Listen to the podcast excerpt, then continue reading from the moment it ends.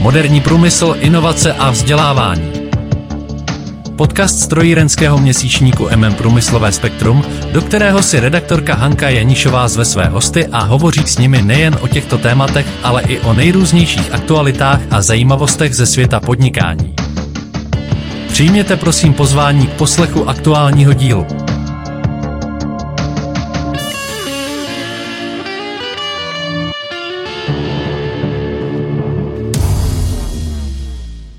Dámy a pánové, máme za sebou půl roku našeho podcastu a někteří z vás jsou možná nedočkaví, kdy jim řeknu, jak dlouhá mají mít hesla, jak často je obnovovat, případně jak často zálohovat vaše data. Vážení a milí posluchači, tak tento parciální přístup v podobě izolovaných opatření je spolehlivě cestou do pekel. Mohu mít sebe delší hesla, ale když je budu mít na monitoru, na platební kartě nebo uložené v nějakém nechráněném souboru, potom mi příliš platná nebudou. Mohu zálohovat, ale dělám-li to špatně, pak mne zálohování před zašifrováním obsahu počítače takzvaným ransomwarem neochrání a naopak mne ukolébá do pocitu ničím nepodloženého bezpečí. A hlavně bez ucelené koncepce formulované v rámci bezpečnostní politiky a realizované v rámci budování celého systému řízení přístupu k informacím, pak tato izolovaná opatření budou mít minimální efektivitu, mohou případně dokonce i ve skutečnosti dostávající úroveň bezpečnosti vašeho systému snížit. Existuje ale výjimka. Kdybyste v analýze rizik zjistili rizika tak akutní, že je třeba s nimi něco okamžitě dělat, pak samozřejmě nemůžeme váhat. Opatření musí být ale promyšlené a po vybudování uceleného systému informační bezpečnosti musí být znovu posouzeno, vyhodnoceno, zda by nemělo být nějak upraveno, tedy zda je v souladu s celkovou koncepcí bezpečnosti našeho informačního systému. Ukážeme si to nyní na příkladu, jak se brání zmíněnému ransomwareu. Ochrana proti ransomwareu spočívá ve dvou krocích. Za prvé, minimalizovat možnost průniku ransomwareu, tedy škodlivého softwaru do počítačů firmy. Za druhé, zálohovat data tak, aby je ani úspěšný průnik neohrozil.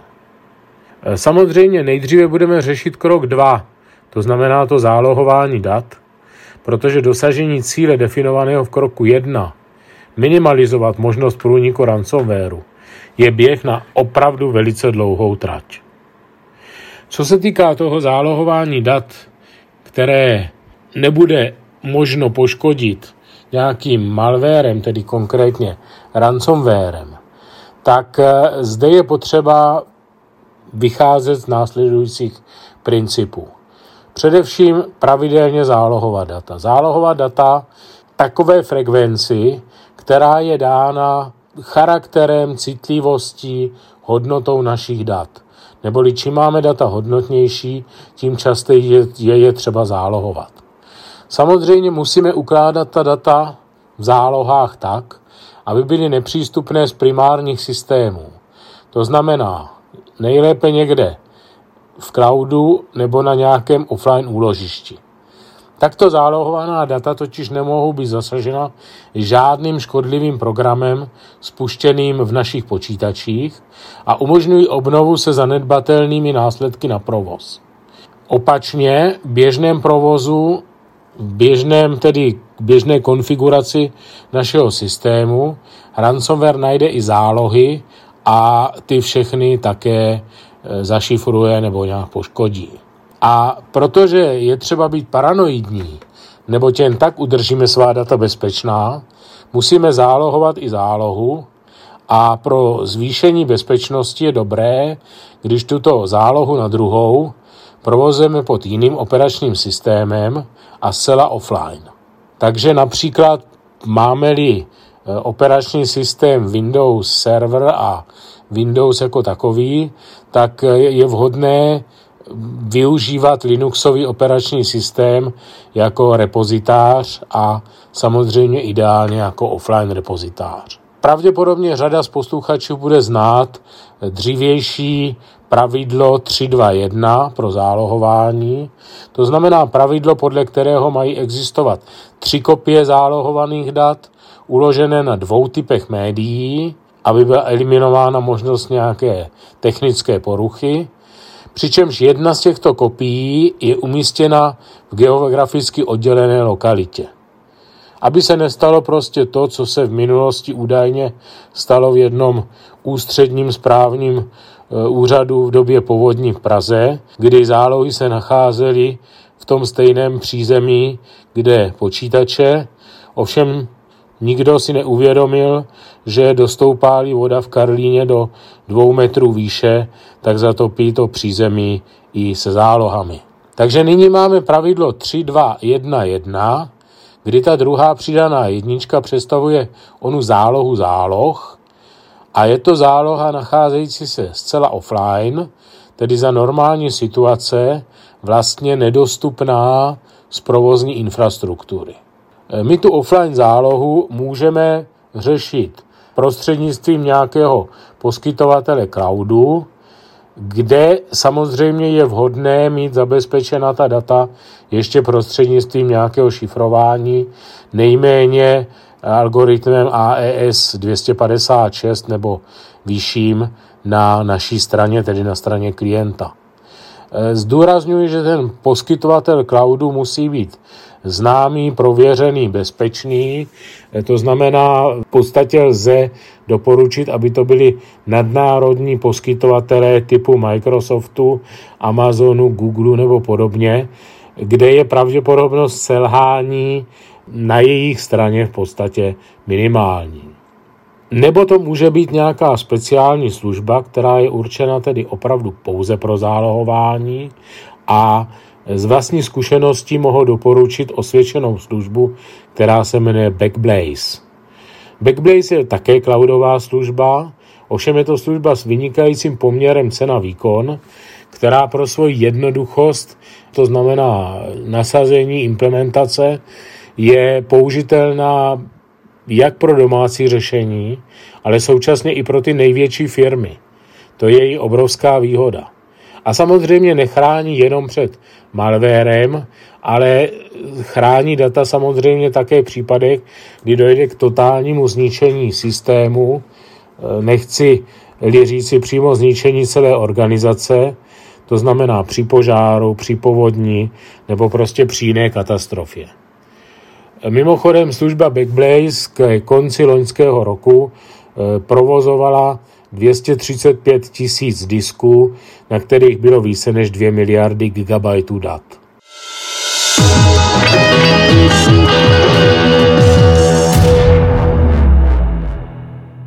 Pokud tedy budeme mít tato data zálohována a budeme mít zálohována tak, že e, i když se dostane do našeho počítače nějaký tedy ransomware, tak nebude moci vstáhnout svoji ošklivou ruku na tato data a zašifrovat je, tak samozřejmě to je vynikající.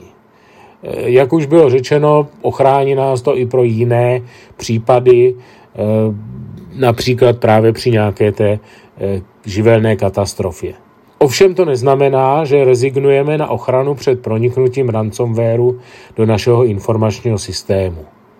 To je totiž ale už složitější záležitost, kdy vlastně ten malware, jehož druhem ransomware je, k nám může proniknout mnoha kanály. Přes webové stránky, to znamená brouzdáním zaměstnanců po nejrůznějších webech. Stahováním neautorizovaného, to znamená ze strany firmy nepovoleného softwaru na firmní počítače. Prostřednictvím e-mailů, ve kterých příjemce eh, nerozumně klikne na nějaký link nebo otevře přílohu tohoto mailu. Prostřednictvím sociálních sítí, to znamená eh, software, škodlivý software se může nacházet příspěvcích na Facebooku, na Twitteru, Instagramu a dalších sociálních médiích, v různých četech, programech pro rychlé zasílání zpráv nebo prostřednictvím SMS. Ransomware se může nacházet i na nějakém externím médii, na nějaké paměti, typicky USB, ale může to být i jakékoliv mobilní zařízení, které připojíte do vaší firemní sítě. Tady znovu varuji před eh, něčím, co v minulosti bylo velice módním trendem. Bring your own device, to znamená přinesi své vlastní zařízení do firmy. Toto byl podle mého názoru naprostý omyl eh, pod jakousi nesmyslnou teorií, že tedy se lépe bude zaměstnancům pracovat na jejich vlastních zařízeních. Ovšem ve skutečnosti je to otevřená Eh, brána, otevřené přímo hrdlo, chřtán, proto aby tudy prostřednictvím těchto eh, neautorizovaných, nezaručených a nespravovaných zařízení eh, pronikly škodlivé programy do vaší firmy.